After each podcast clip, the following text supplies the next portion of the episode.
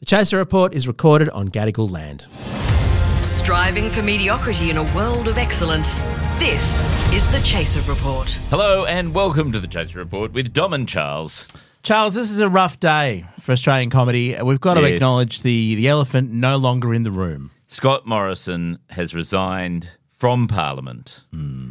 And if you thought that he'd already resigned from Parliament, that is not true.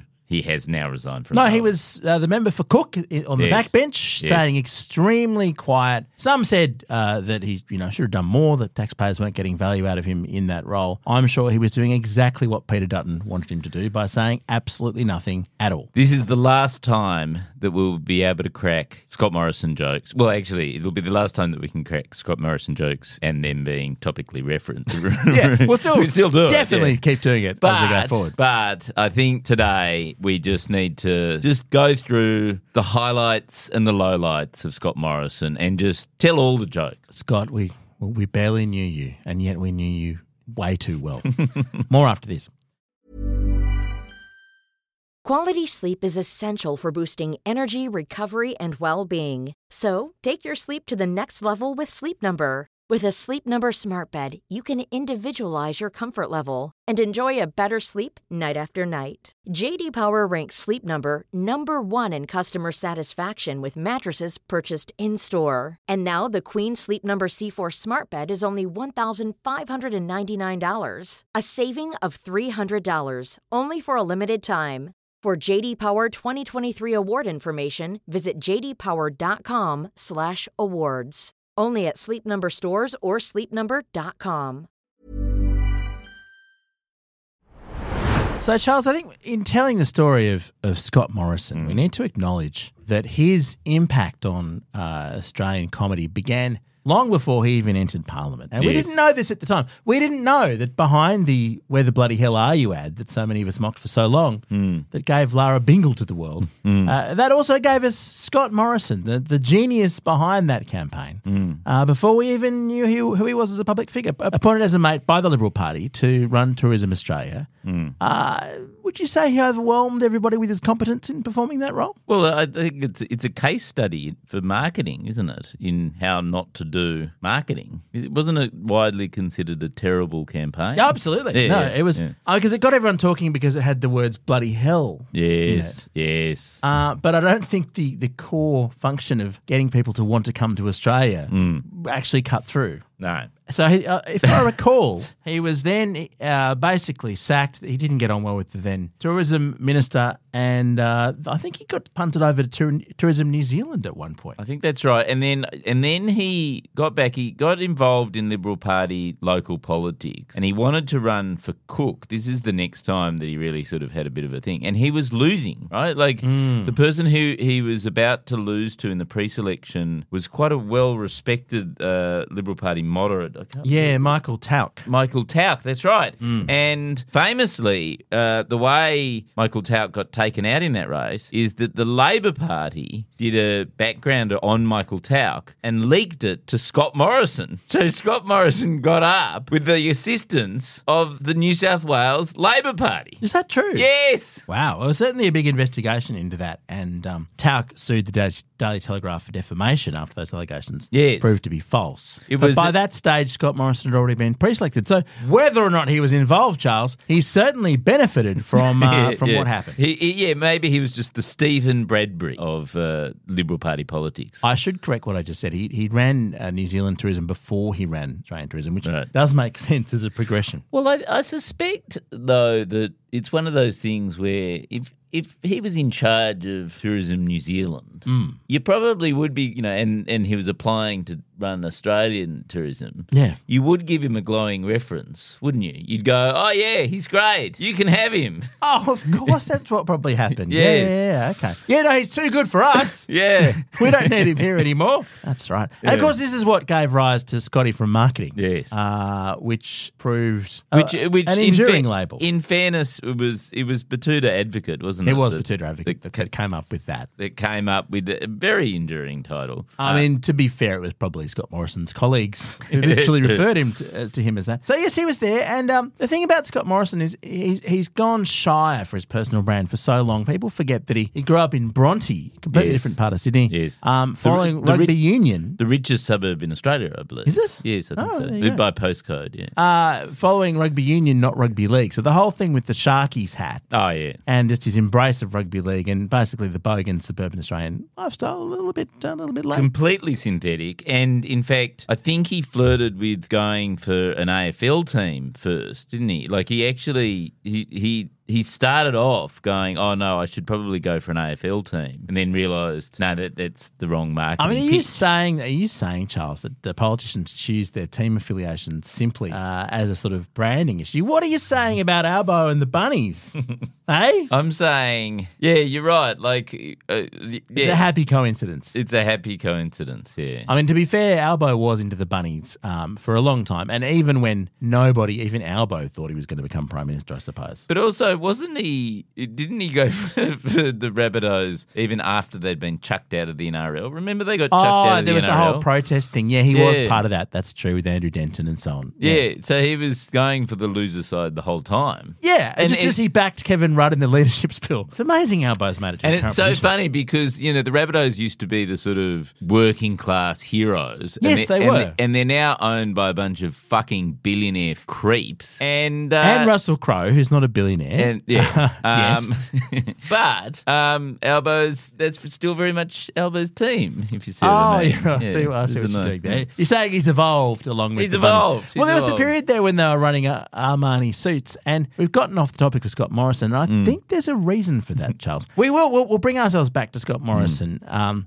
because we need to pay tribute to the departing prime minister. But it's also fair to say the thing about Scott Morrison is he's a lingerer. He's a lingerer. It wasn't just in it wasn't just in the seat of Cook, but he kind of just remained in our consciousness for so long that all the jokes got made again and again. Mm. As Scott Morrison said, it's not a race. He's very slow, very slow with things like vaccine rollouts and, and leaving the scene. And in fact, the, the biggest uh, political story of the Albanese government's first six months was his multiple jobs. It was Yes. basically a complete. He was the gift that kept on giving. I know, and it was laden with so many ironies. It was sort of like gold standard in irony, which was this man who, you know, historically had just not done anything. He literally made a virtue of n- not having the job of holding a hose. I don't It's hold not a my hose, job. mate. It's No. not. It's not my job. And you've got to remember that A, his predecessor Tony Abbott did. Like if you Yes. whatever you say about Tony Abbott, he loved holding hoses. Yeah. But that was part of the thing of going off to Hawaii, which was the beginning of the rot, really, for Scotty from Mark. Yeah. Um, and but the idea that he would then take six ministries or five ministries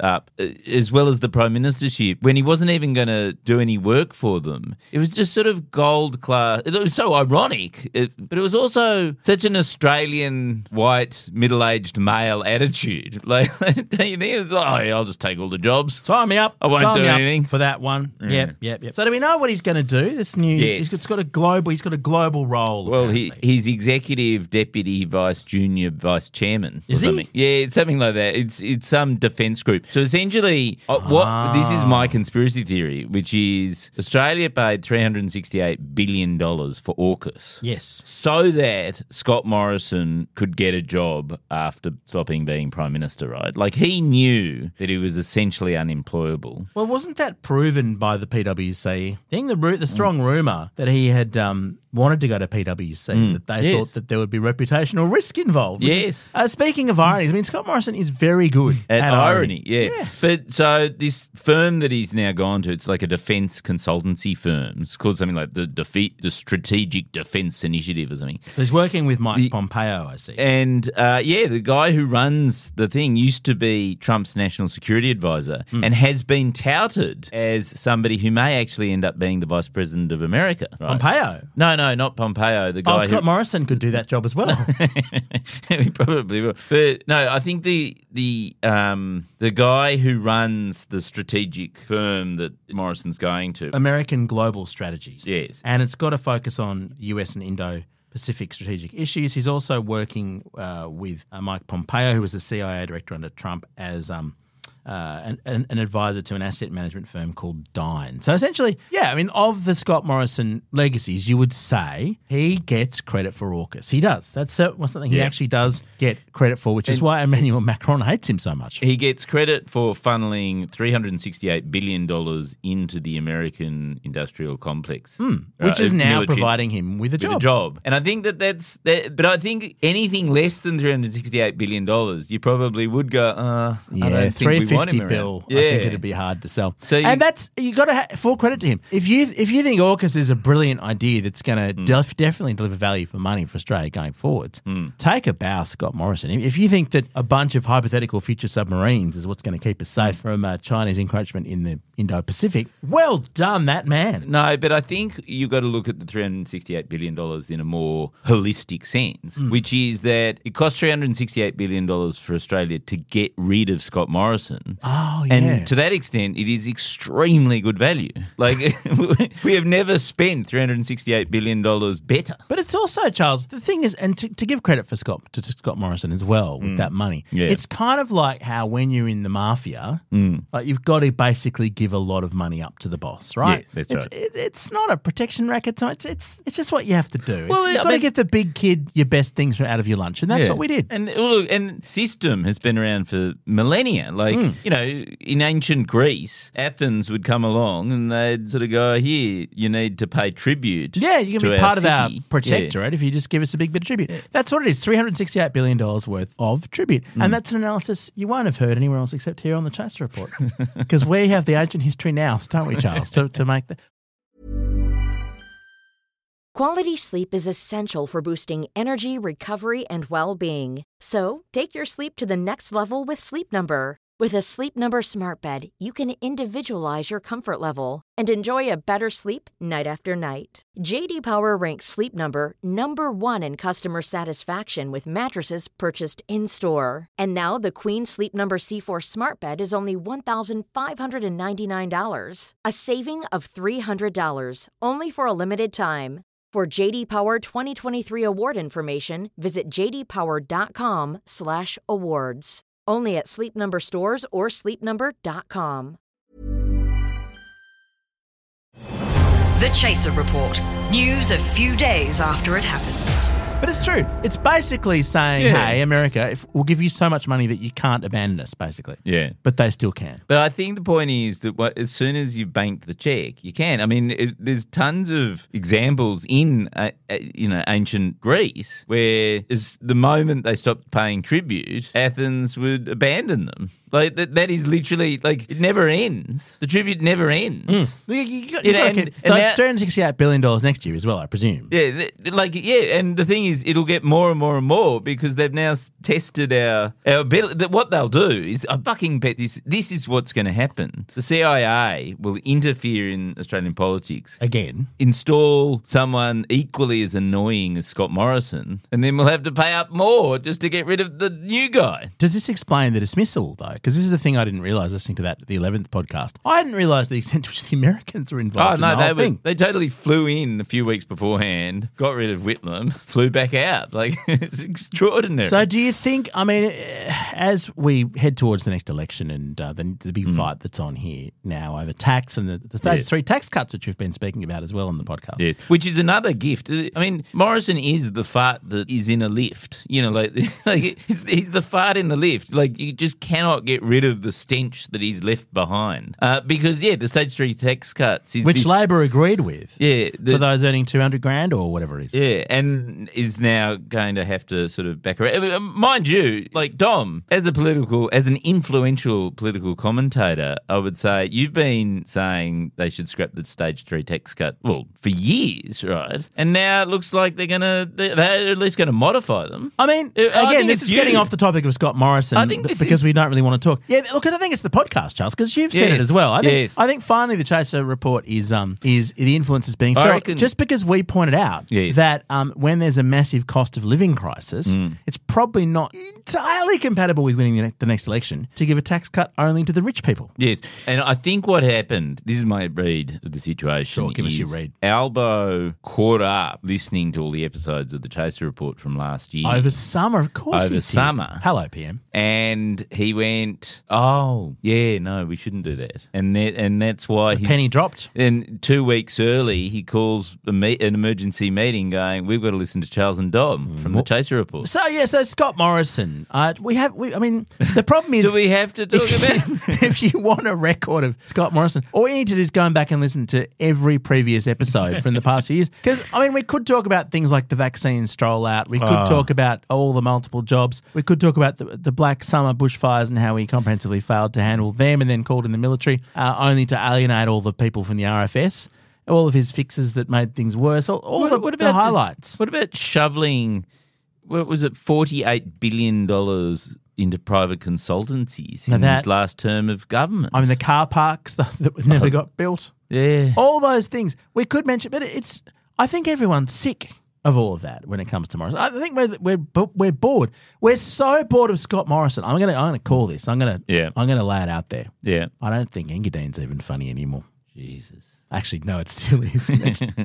the thing that I love about Engadine, and I actually looked into this. The hmm. thing I love about about it is that It was invented by a comedian. it was. It was invented by someone on social media. Hmm. Um, And the thing that's it's it's a unique joke, I think, in Australian political history because no one actually believes it's true. Hmm. It's incredibly unfair, and that's what makes it so enjoyable. There's something about Scott Morrison that just makes everyone want to share a, an embarrassing story that we know couldn't possibly be true, just because the idea of it is amusing. Not just the, the shitting himself thing, but even the concept of sharing that yeah, little bit nugget. There's a real schoolyard bully behaviour Yes. to it, isn't it? It's it's like harkens back, but because you're so he's the kid who totally deserves to be bullied. But then he's laughing. So he was trying to laugh along with it. I remember on Yeah. Kyle and Jackie O, they asked him about it and he denied it. But then made great, great, he went to a great extent to try and um, explain how funny he thought the whole thing was and how whenever they drive past Engadine, because you do when you drive to Canberra from his Hmm. Yeah, electorate. yeah. eh, Like what a great laugh it always is to oh do you want to stop here Scotty you, you Hmm. know you're busting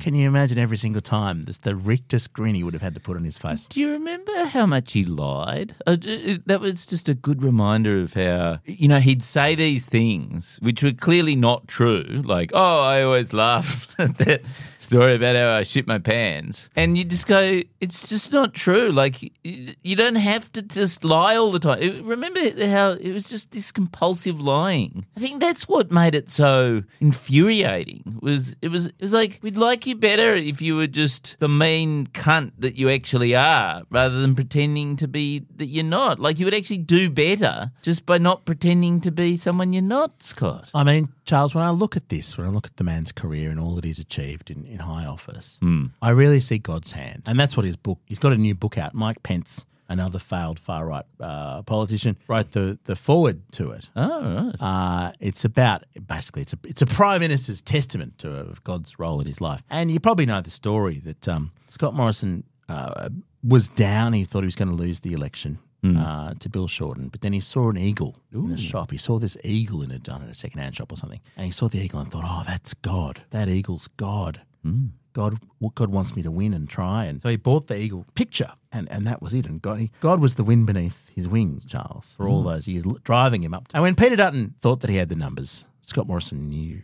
God's hand was was active. And this is the thing that confuses me about Christianity, Charles. yeah. Uh, because at some point, uh, do you ask yourself when the whole thing goes absolutely pear shaped a few years later? Yeah. When you become hugely unpopular, and, and when even you know the the post mortem that the Liberal Party Hmm. ran in 2022 basically concluded that everyone hated Scott Morrison, and that's why they lost the election. Yes. Is that God's hand as well? Like being absolutely Hmm. humiliated and everyone in the whole country thinking that you shat yourself. Do you say that's that's God, that's the eagle as well, or Hmm. Well, or do you sort of, sort of just stop? No, no, it, that was Jenny's fault. Jenny and the girls, of course. Yes. Also, he does love a curry. Oh, do you think that that's what his role is at this new consultancy firm? Executive chef. He's executive chef. I don't know. All all I'll say, it could be. Look, I've seen the pictures of, Yeah. of the curry. Uh, as long as the chicken's cooked, which isn't always they look vaguely palatable. All I'd say is, if you if you're wanting Scott Morrison to cook your dinner, Mm. I wouldn't be in a rush.